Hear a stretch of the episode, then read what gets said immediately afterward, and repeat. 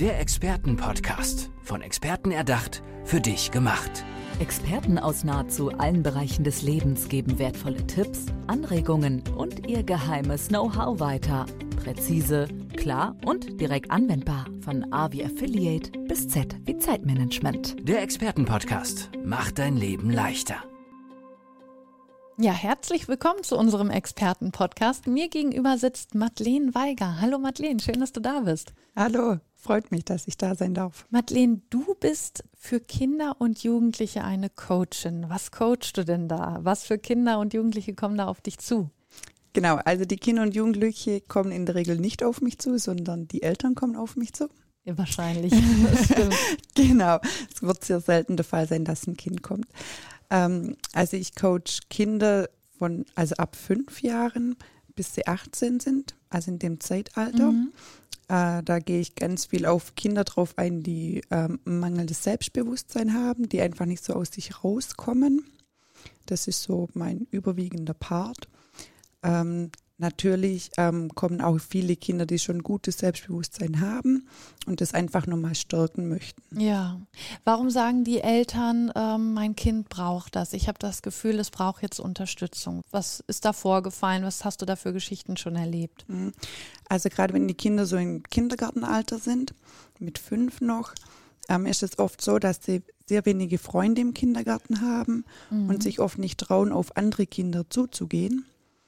Und da fehlt ihnen einfach ähm, das Selbstbewusstsein, auf andere zuzugehen und vielleicht dann auch mal ein Nein zu bekommen. Die haben da so viel Angst davor, dass sie sich das dann gleich gar nicht zutrauen, weil es könnte ja auch ein Ja kommen und dann würden sie zusammen spielen. Ja, stimmt, genau.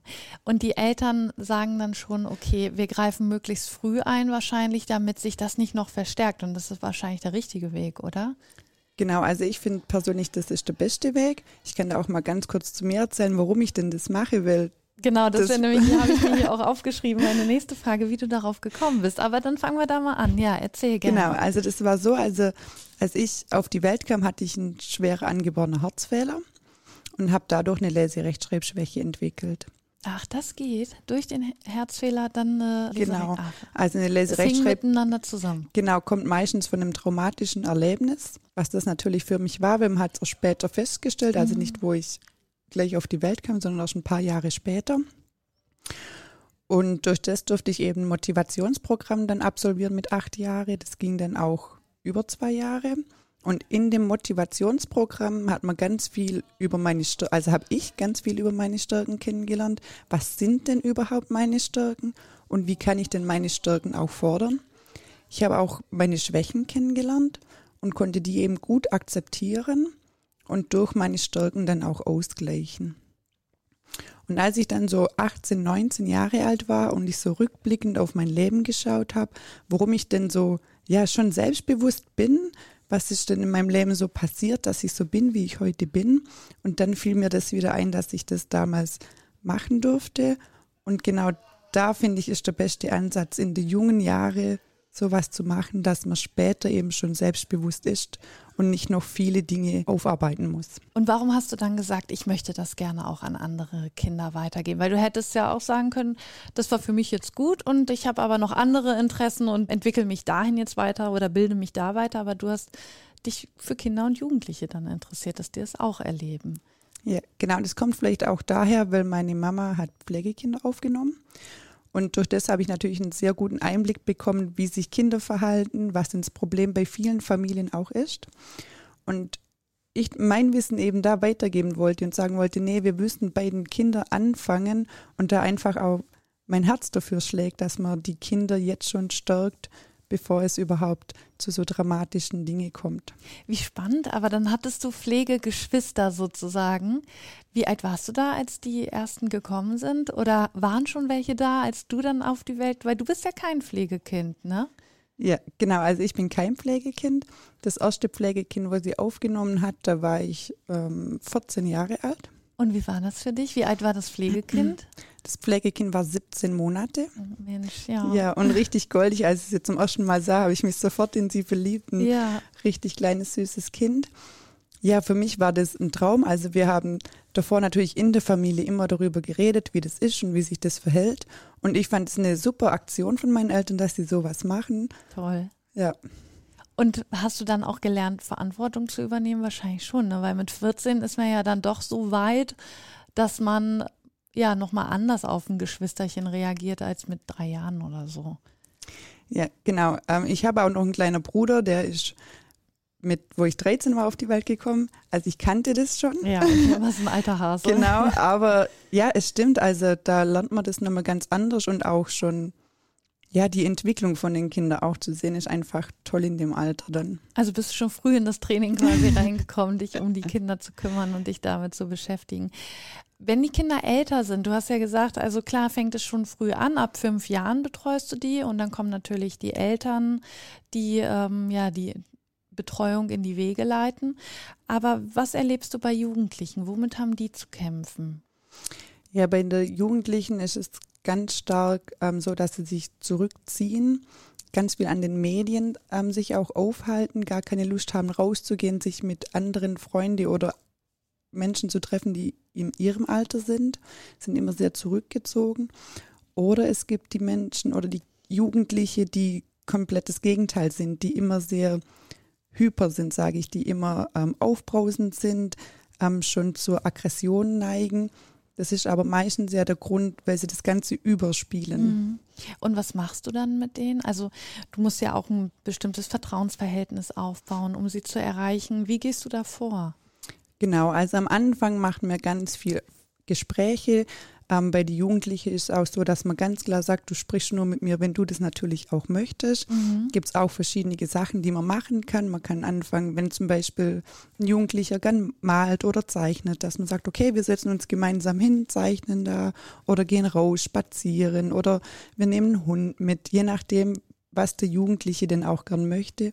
Und so kann man da ein bisschen Verbindung aufbauen und das ja von dem Jugendlichen auch gewinnen dann. Hast du da ein Beispiel für uns? Also äh, natürlich ohne Namen und so weiter. Nur ähm, ja, was du da schon mal für eine Entwicklung erlebt hast? Gerade bei den Jugendlichen, ja. Ähm, ich hatte einen Jugendlichen, der sehr zurückgezogen war, nach außen hin. Also mhm. alle haben ihn sehr zurückgezogen beschrieben. Wie alt war der? Der war 14. Ja. Und zu Hause war das komplette Gegenteil. Also da war immer sehr aufbrausend, ja, neigte eben zu Aggressionen. Mhm.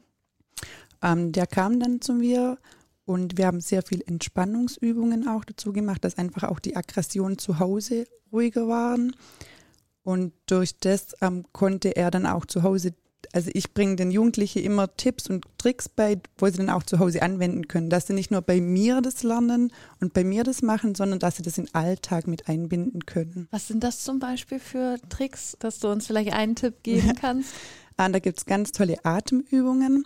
Also gerade auch, wenn man ähm, von der Schule heimkommt und die Mutter fragt gleich, und wie war's? Und naja, die Jugendlichen haben meistens nicht gleich Lust, was zu erzählen mhm. und werden dann vielleicht eher gleich aufbrüllen und sagen, ah, was fragst du das überhaupt? Dass man erstmal sagt, okay, fahr runter, atme tief ein, zähle ja. von zehn rückwärts. Und wenn du gar nicht sprechen willst, dann sag das, ich erzähle später und gehst einfach raus oder hoch in dein Zimmer oder wie auch immer. Und du hast wahrscheinlich natürlich auch den Kontakt zu den Eltern, dass du ihnen dann auch erklären kannst, warum er oder sie in dem Moment dann so reagiert und sagt, ich brauche jetzt erstmal meine Ruhe oder so. Das finde ich nämlich auch sehr wichtig, dass man denn der anderen Seite das auch nochmal erklärt. Ja, genau. Also die Eltern sind immer mit eingebunden. Ja, super. Und wir sprechen da immer darüber. Ich spreche natürlich mit den Eltern nie über die Problematik, was das Kind mir erzählt. Man mhm. muss es auch irgendwo schützen, dass man sagt, das ist ein Vertrauensverhältnis, das kann ich nicht jedem weitererzählen. Aber dass man eben auch darüber spricht, was gebe ich für Tipps mit und warum sich immer jemand so verhält oder gebe auch den Eltern ein paar Tipps mit, was die denn auch machen können. Ich finde das auch so toll, dass du, wenn ich das so sagen darf, du bist 1993 geboren. du bist jetzt natürlich auch nicht unendlich viele Jahre von diesem Alter entfernt von Jugendlichen und hast natürlich auch so ein bisschen, klar, jede Generation wächst für sich auf, hat da seine Eindrücke, die dann in der Zeit gerade modern sind, jetzt auch mit der Generation, wo das Smartphone schon da ist. Aber du bist da halt noch nicht so entfernt von und das finde ich so cool, dass du dich vielleicht da noch ein bisschen mehr mit denen in Verbindung setzen kannst, wahrscheinlich auch. Ja, genau, das Feedback bekomme ich auch sehr oft von den Jugendlichen, dass sie sich da viel einfacher tun, einfach weil ich noch nicht so alt bin Ja. und dann nicht so weit weg von ihren Themen dann auch bin. Genau, das finde ich nämlich ja super wichtig. Aber du arbeitest trotzdem auch mit deiner Mutter zusammen und du hast äh, mir nur kurz im Vorgespräch erzählt, dass ihr eine Ausbildung entwickelt habt. Was hat es damit auf sich? Was ist das für eine Ausbildung? Ja, genau. Also meine Mama ist ja Familienberaterin. Sie arbeitet da hauptsächlich eben mit den Eltern zusammen. Und als ich mich selbstständig gemacht habe und das Ganze mal kennengelernt habe, wie es denn ist, mit Kindern und Jugendlichen zusammenarbeiten und gesehen habe, dass es tatsächlich funktioniert und dass es Erfolge gibt, habe ich irgendwann gesagt, naja, ich alleine kann gar nicht so viel stemmen mit den Anfragen, was ich bekomme. Da reiche ich einfach nicht aus. Es muss viel mehr Menschen geben, die das weitergeben. Das ist irgendwie auch schlimm, muss ich sagen. Also, dass es da wirklich so viel Bedarf gibt an Hilfe und Unterstützung, weil die Kinder ja wahrscheinlich nicht so glücklich sind, wie sie sein könnten. Ja. Aber gut, genau, ihr, ihr sorgt dafür und wollt äh, eine Lösung für dieses Problem Ja. finden. Genau. Und Corona hat es natürlich auch noch gut mitgetragen, Ja, das dass es immer stimmt. noch schlimmer worden Ja. ist. Aber ja, schade um die Zustände von den Kindern und in den Familien natürlich. Aber deshalb braucht es immer noch mehr Menschen, die das machen. Und da kommt ihr ins Spiel. Genau. Und da haben wir gesagt, okay, warum bilden wir denn nicht die Menschen aus und geben denen unsere Konzepte an die Hand, dass sie genau das machen können, was wir auch machen, wo, wo wir sehen, es gibt eben Erfolge dazu. Und so haben wir unsere Ausbildung gegründet zum Kinder-, Jugend- und Familien-Spirit Coach. Und da übernehme ich eben den Teil mit den Kindern und Jugendlichen und sie übernimmt den Teil für die Eltern und, den, und die Erwachsenen. Und wie bildet ihr da aus? Also was steht da so auf dem Programm? Wie beginnt so eine Ausbildung? Mhm. Genau, also wir haben durch Corona eben das Ganze auf online umgestellt. Das heißt, man kann das jetzt von zu Hause am Rechner machen. Und von überall natürlich dann, Ja. ne? Also ihr habt nicht nur einen gewissen Radius, wo ihr arbeiten könnt. Genau, und ist natürlich auch schön für die Teilnehmer, weil sie nicht immer herfahren müssen oder sich vielleicht nur ein Hotelzimmer nehmen müssen. Ist natürlich sehr praktisch. Genau, und dann geht die Ausbildung eben über ein halbes Jahr. Und dann haben wir immer wöchentliche Zoom und Calls dazu, wo wir eben das Fachwissen weitergeben, der theoretische Teil. Und wir machen ganz viel praktische Übungen dazu, damit die Teilnehmer das ganze Jahr schon mal geübt haben, gesehen haben, wie funktioniert denn das und auch die Übungen an sich selber schon mal gespürt haben, wie wirkt es nachher auf die Kinder oder auf die anderen Erwachsenen. Mhm. Und wenn ihr ausbildet, deine Mutter hattest du ja gesagt, ist für die Eltern zuständig, du für die Kinder. Wenn ihr dann aber jemanden ausbildet, dann bekommt er ja beides, oder? Also das Gesamtpaket sozusagen. Genau, ja. Wir haben uns entschieden, das Gesamtpaket eben anzubieten, dass es eben auch abgerundet ist, dass wenn jemand aus der Ausbildung rausgeht, dass er nicht nur sagen muss, oh, ich brauche nur jemand, der sich für die Eltern kümmert, sondern dass er die komplette Familie, also das ganzheitliche dann hat. Wenn du in deiner Arbeit mit den Kindern und Jugendlichen ja Probleme besprichst, merkst du da etwas oder gibt es da sowas wie einen roten Faden, der sich durchzieht, wo Probleme auftauchen, die bei vielen verschiedenen Jugendlichen auftauchen und du vielleicht einen Grund dafür siehst? Also jetzt muss nicht unbedingt Social Media oder so sein, aber ja, irgendwas, wovon wir vielleicht gar keine Ahnung haben, die da jetzt nicht so einen Einblick haben. Ja, also was ich tatsächlich sehr oft sehe, ist, ähm, naja, in der Schule fängt es sehr oft an, weil sich die Kinder einfach nicht auf die Struktur der Schule einlassen können, weil ständige Wechsel sind in der Schule vom Schulfach her und sie sich ständig auf was Neues einrichten müssen.